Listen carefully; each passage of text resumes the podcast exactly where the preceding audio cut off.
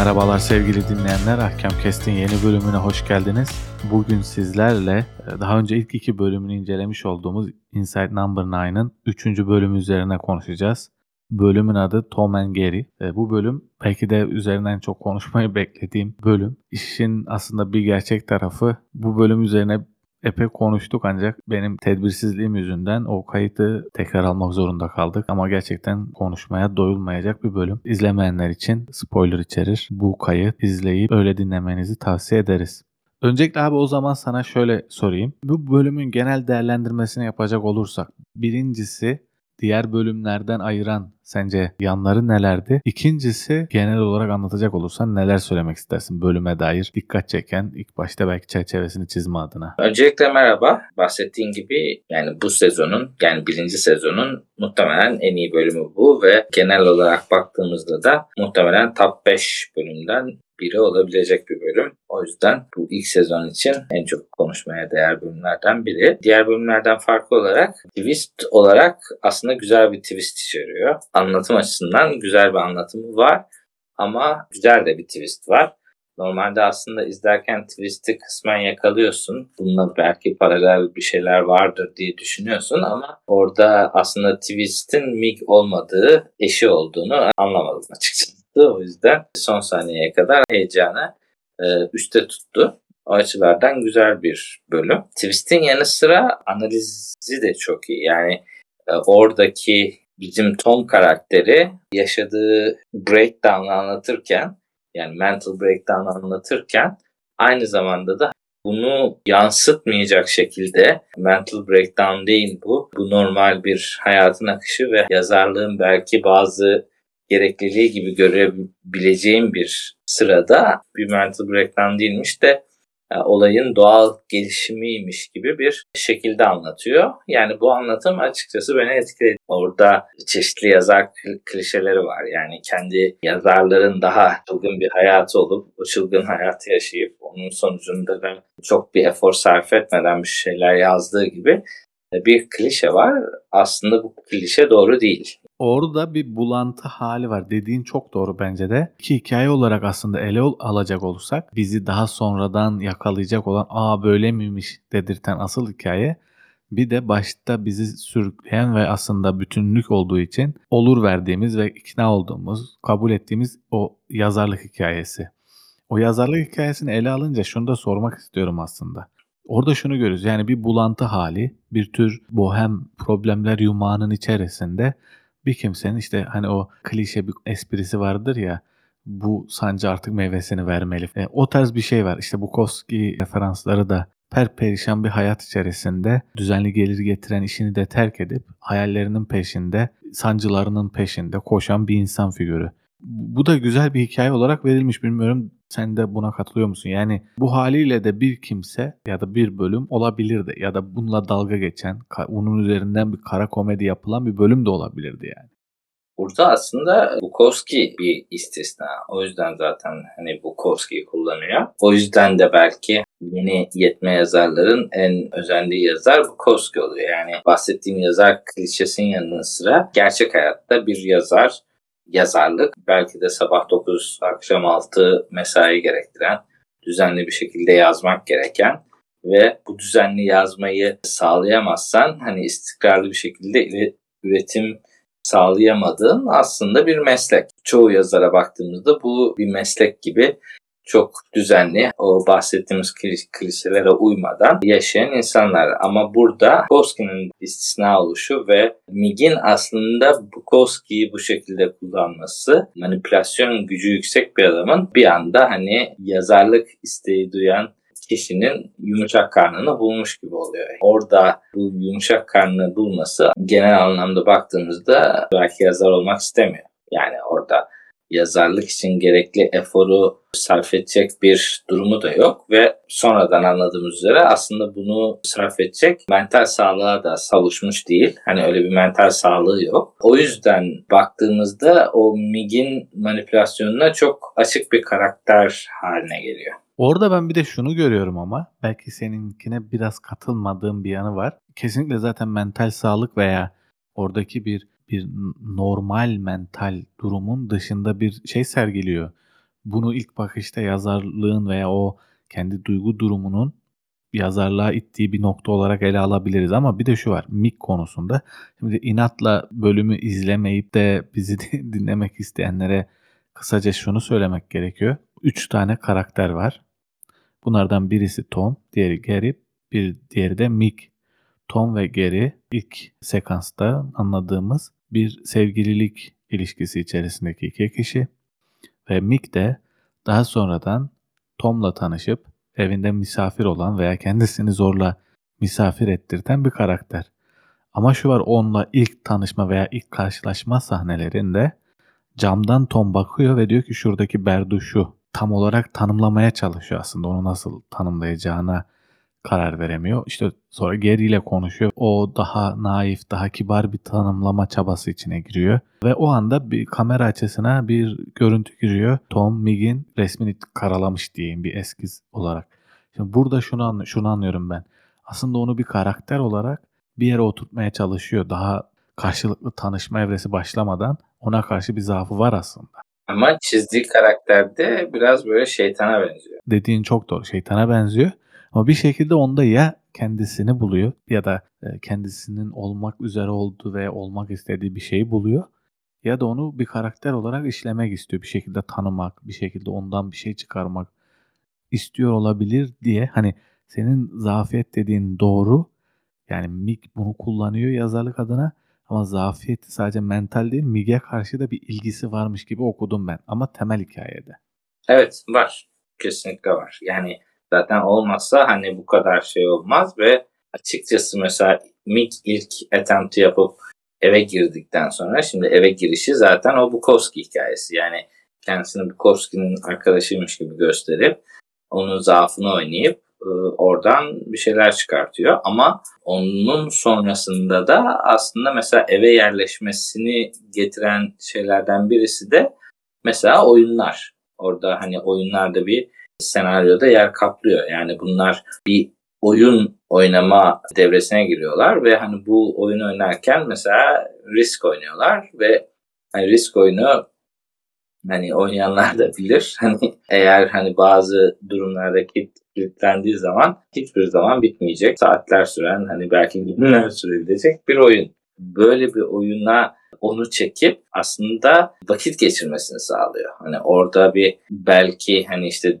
bahsettiğimiz mental breakdown'dan dolayı bir e, vakit geçirmek istiyor ama vakit geçirmesini sağlayacak işlere yönlendiriyor. Orada MIG'in manipülatif bir başarısı var. Neden keşke anlamadım dediğim noktada biraz bu oldu. Aslında bu oyunlara çekmesi mesela yazarlık iddiası var ve hani yazar olmak istiyor.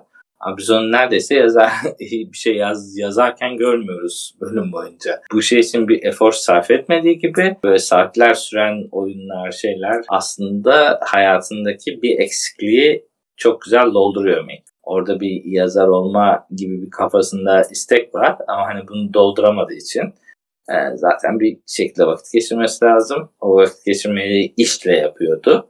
İşle yapmadığı anda işte sonu gelmeyen oyunlarla biraz hani onu e, eğlendirme ve hani biraz belki kafa boşaltma olarak tanımlayacağımız bir evreye sokuyor ve hani ilişkiyi ve devralmayı, onun yaşamını devralmayı dediğimiz şeye aslında biraz da oradan başlıyor. Evet burada bu doğru. Hani daha önceki konuştuğumuzdan o zaman da söyledim. Belki burada da tekrar etmekte fayda var aslında burada. Neyicilerimizin de haberi olsun bu fikrimden. Bu bölüm ve diğer bölümler de herkese böyle.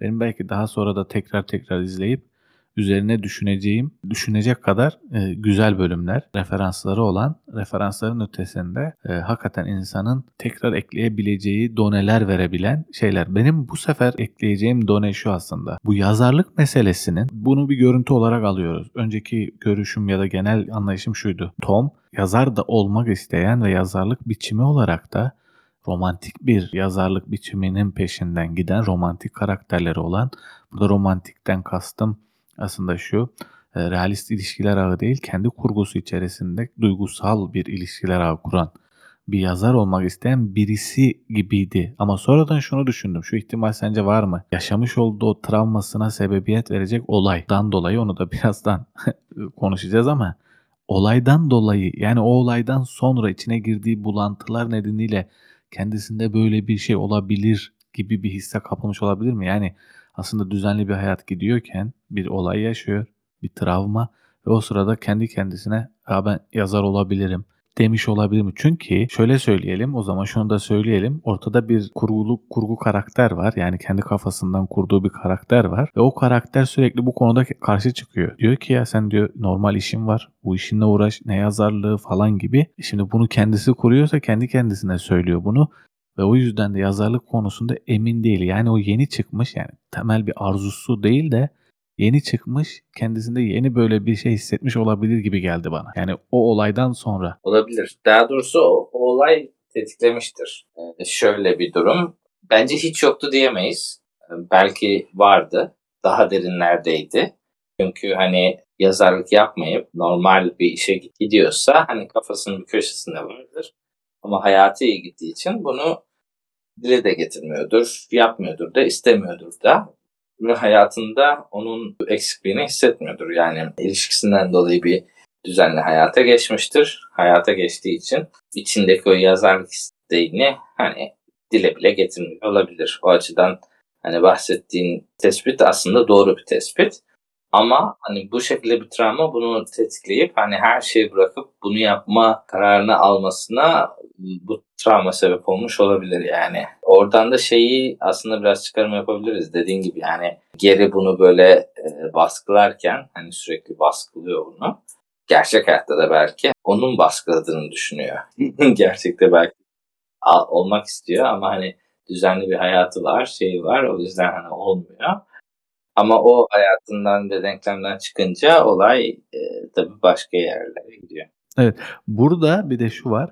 Şunu da belirteyim. Orada Bukowski'nin bir kitabından bahsediliyor. Kitapta da Bukowski aslında işlediği şey bir çaresiz bir dedektif. Bu çaresiz de dedektif şeydeki bölümdeki karakter gibi bayağı perişan olmuş. Yani bütün böyle düzeni kaybolmuş. Alkolik bir adam haline gelmiş.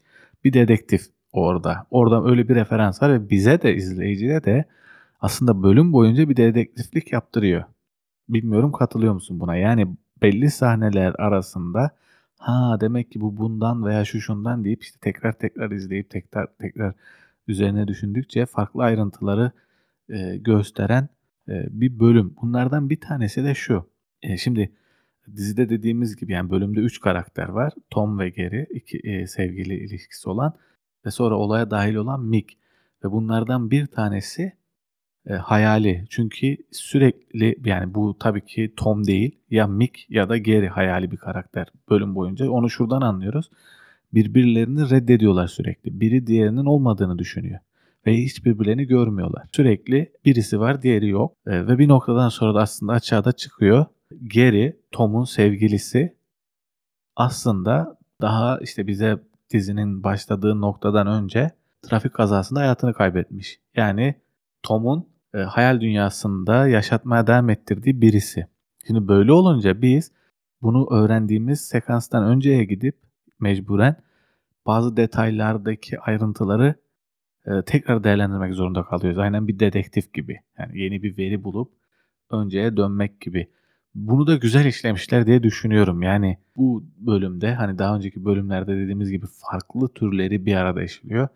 Evet bir tür kara komedi gene e, en altta en şeyde var. Ama üstünde mesela böyle bir e, dedektiflik diyeyim polisiye bir yanda var gibi geldi bana. Evet katılıyorum.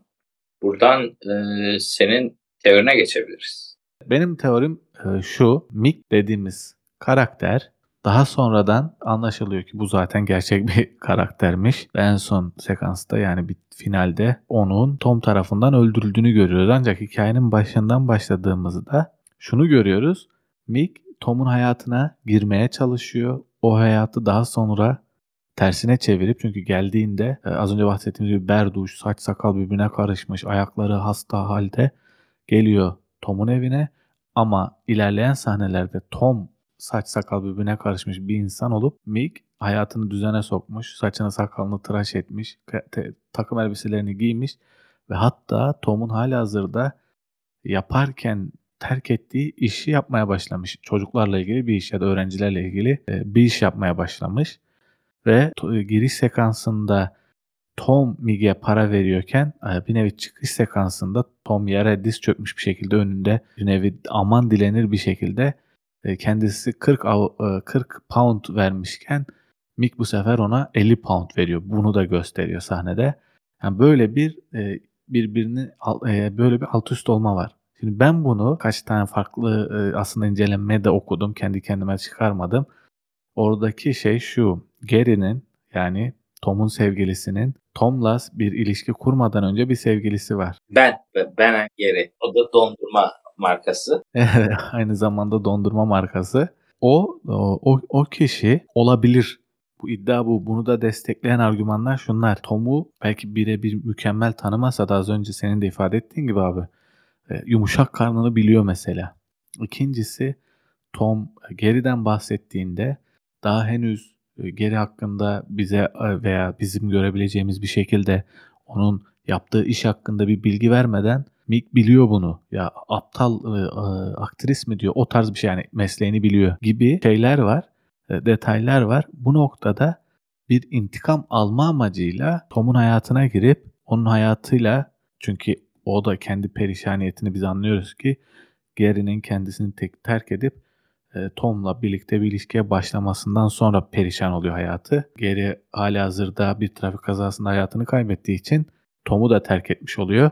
Tom bu sefer bu acıyı yaşarken ne acı yaşayacağını daha çok kestirebildiğinden kendi kaybettiklerini Tom üzerinden bir intikam alır gibi geri alıyor diye bir e, şey var. Yani önceki konuşmamızdan sonra hani ben bu gözle bir daha izledim aslında. Yani biraz zorlama bir teori ve hani çok katıldığımı söyleyemeyeceğim. Hani katılmama sebebim de biraz şu. Bununla ilgili fazla bir done yok. O bahsettiğim doneler hep şeyle ilgili yani yani aslında Mig'in çok manipülatif bir insan olmasıyla ilişki. Hani bir şey bilsin ya da bilmesin bir kere ağzından laf almayı çok iyi biliyor ve bu aldığı lafları ve kullanmayı çok iyi biliyor. Büyük bir mani- manipülatif bir insan. Yani bu manipülatif insanın hani eski sevgilisi olup olmaması çok problem değil. Orada hak verdiğim tek konu mesela bu kadar manipülatif bir insanın nasıl olup da böyle sokaklara düştüğü. Hani o biraz tabii kafa karıştırıcı bir mevzu ve hani e, bahsettiğin teori bunu açıklıyor yani oradaki belki ayrılma yaşadığından dolayı bunu yapıyor ve bu yüzden belki ayrıldığı için şey yapıyor, ya- yapıyor olabilir. Hani o biraz belki açıklıyor ama hani onun dışında hani gayet manipülatif, insanları kullanan, insanları eksiklerini çok iyi yönlendiren ve hani e, eksiklerinden öte mental durumunu kullanan canavar gibi bir insan yani canavar gibi çekmiş zaten kesmiş. Yani o yüzden hani eğer böyle bir eskiden de ilişki varsa bu sefer hani geriyi belki dahil gelir. Hani geri e, de belki böyle manipülatif falan gibi çıkarımlar yapabiliriz ama hani bunlar hep böyle e, çok daha uzun sürede olsaydı e, gelişecek e, senaryolar. Yani 30 dakikalık bir dizide bundan daha fazlası verilemezdi yani o açıdan da. Bence kapı açık bırakmışlar ama hani biraz bana zorlama bir yorum gibi geldi. Evet yani şöyle böyle bir olasılık var ama olmaması da muhtemel. Benim böyle bir olasılığı destekleyen en temel argümanım Mig'in e, Tom'un arabasının anahtarları olan o anahtarlar arabanın anahtarı olarak o anahtarları direkt bir nevi yani o arabayla kaza yaptıklarını çünkü bir araba kazasında hayatını kaybettiğini biliyoruz. O anahtarlar üzerinden bir bağ kurması. Araba anahtarlarını arıyor, buluyor. Yani orada kendisine bir bağ kuruyor. Mesela o arabanın o bir nevi eğer aynı zamanda geriden de intikam hissi varsa o araba aracılığıyla böyle bir intikam almış olma olabileceğinden ona karşı bir ilgisi olabilir. Bunlar var ama dediğinde doğru şimdi bu anlattıklarımız hepsi sadece bir olasılığı ya da hikayeye farklı bir anlam kazandırıyor. Bu şekilde olmasa da ama şunu soracağım o zaman. Nasıl bir insan ki biz şeyi de bilmiyoruz yani bu adamın başkalarına karşı bu kadar manipülatif olabilme kabiliyeti var mı? Yoksa bu Tom'a özel mi? Onun acısını ve az çok ilgi alanlarını bilmesinden dolayı. İki, Tom'a karşı mı bu kadar canavarca hisleri var yoksa genel olarak böyle birisi mi? Bunu da bilmiyoruz. 3 nasıl bir manyak hani bu kadar dediğin gibi perperişan bir hayattan en sonunda hatta kendisinin ölümüne sebebiyet verebileceği bir hikayenin peşine düşmüş olsun. Böyle bir şey çok unik geliyor. Hani bana çok genellenebilir bir kötülükmüş gibi gelmedi açıkçası. Bu adam kötüdür demek yerine bu adam birisine karşı kötü demek daha makul geliyor ve bunu da böyle açıklıyor. Evet yani bu Tom'a karşı kötü oluşunu açıklıyor. Demin bahsettiğim gibi kendisinin bu kadar gerçekte manipülatif olan bir insanın zaten hani o duruma homeless vaziyetine düşmemesini bekliyor. Zaten o teorinin en destekleyici tarafı o. Ben de biraz da şey üstünden okuma yapmak istiyorum. Yani kısmen bir sınıfsal mücadeleyi de gösteren bir bölüm. Orada belki de hani çeşitli güçlükler yaşamış. Tabii ne güçlük yaşadığını bilmiyoruz. Bu geri olabilir, başka bir şey olabilir ama benzeri bir e, mental breakdown yaşamış bir insan olabilir. Ve bu breakdown'u yaşadıktan sonra hani belki yine Tom gibi çok iyi niyetli bir insandı. Tom gibi başka kendisini başkasına hani zarar verecek gibi değil. Belki hani düzenli bir hayatı vardı. Bu geriyle olması şart değil aslında. Yani başkasıyla da olabilir, geriyle de olabilir. Ama bu şekilde bir hani mental breakdown yaşayıp buralara düşüp buralara düştükten sonra da tekrar kalkmanın yolunu başka birini oraya düşürmesi bana biraz acımasız bir hikaye gibi geldi. Yani oradaki ana hikaye bu. Hani bu, bu buna geri üstünden de gidiyor olabilir. Şahsi bir meselesi olabilir. Hani bunları anlıyorum ama e, şahsi bir meselesi olmama ihtimali bana daha yüksek geliyor ve şahsi meselesi olmadığı durumda hani sen bir durumdan kurtulmak için başkasını aynı yere çekmen aslında hani insan davranışlarıyla çok garipsemediğim bir durum ama benzeri şekilde de çok yanlış bir durum. Orada bu sınıflar arası mücadele diyeceğimiz burada aslında çok alt sınıfta hani homeless olarak yaşayan bir insan var.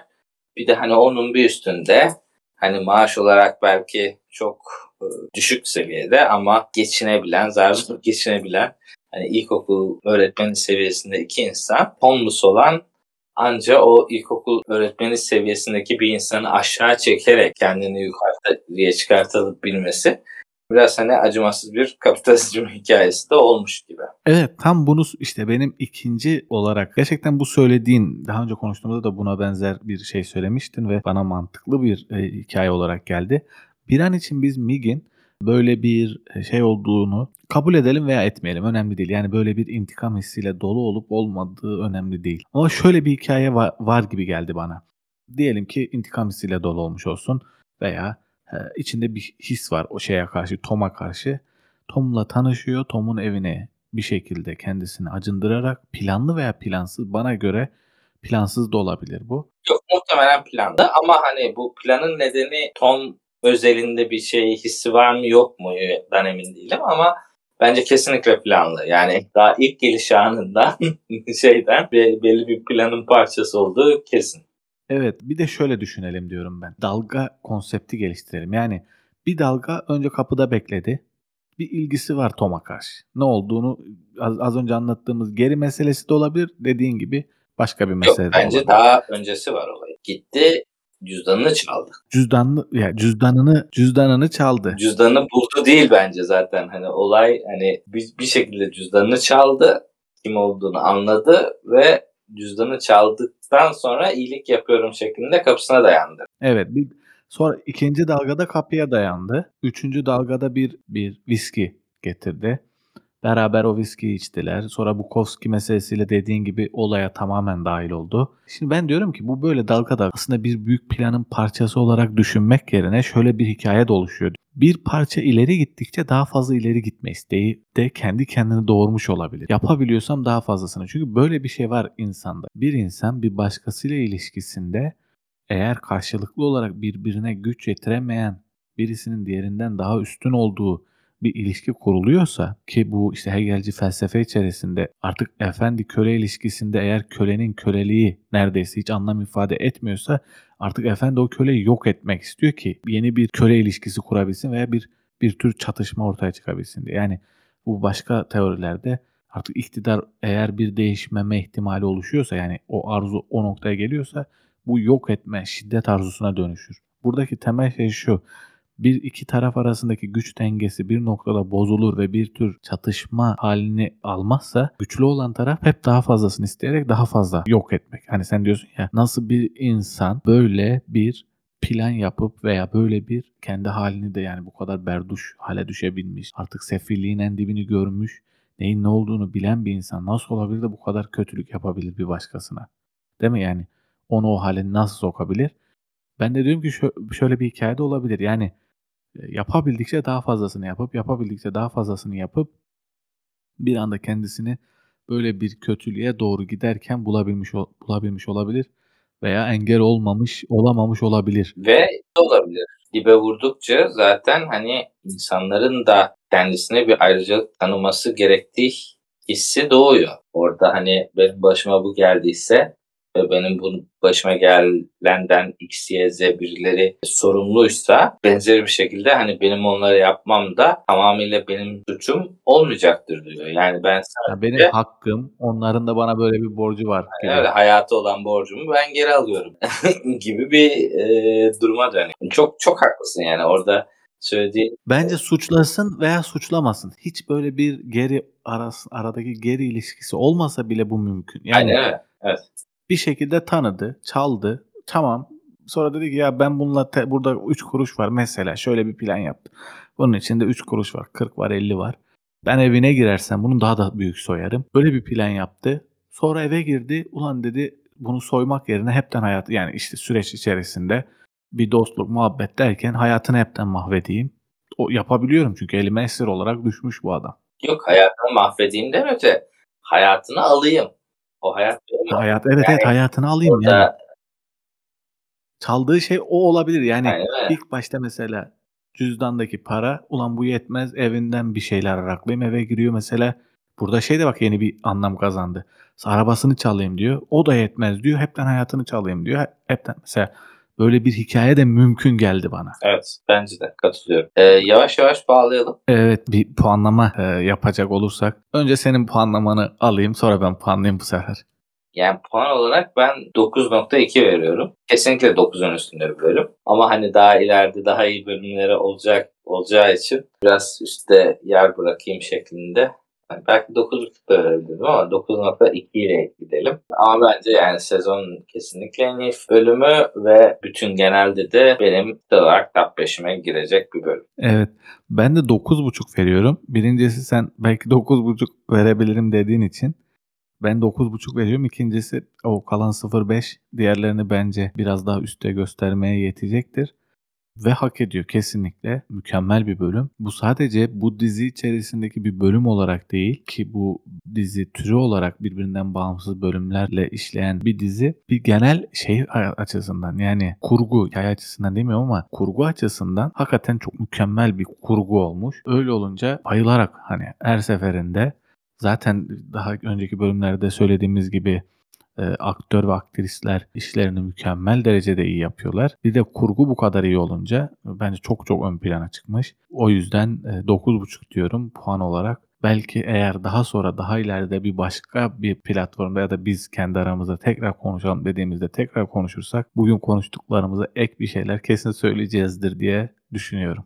Ee, kapatmadan son bir şey ekleyeyim. Yan oyuncular deyince aklıma geldi. Bölüm içinde hiç bahsetmedik ama bence bir e, dokundurmayı hak ediyor. Stevie isimli yan karakter arkadaşı ve hani baktığımızda aslında şey bir tip samimi olmayan belki hani yavşak diyebileceğin genel olarak olan tipler yani bu, bu tarz tipler olur yani. Çok konuşur eder şey yapar ama hani günün sonunda hani böyle daha e, hafif göreceğin hani çok arkadaş olmak isteyeceğin bir tip gibi görünmeyen bir ikleme aslında.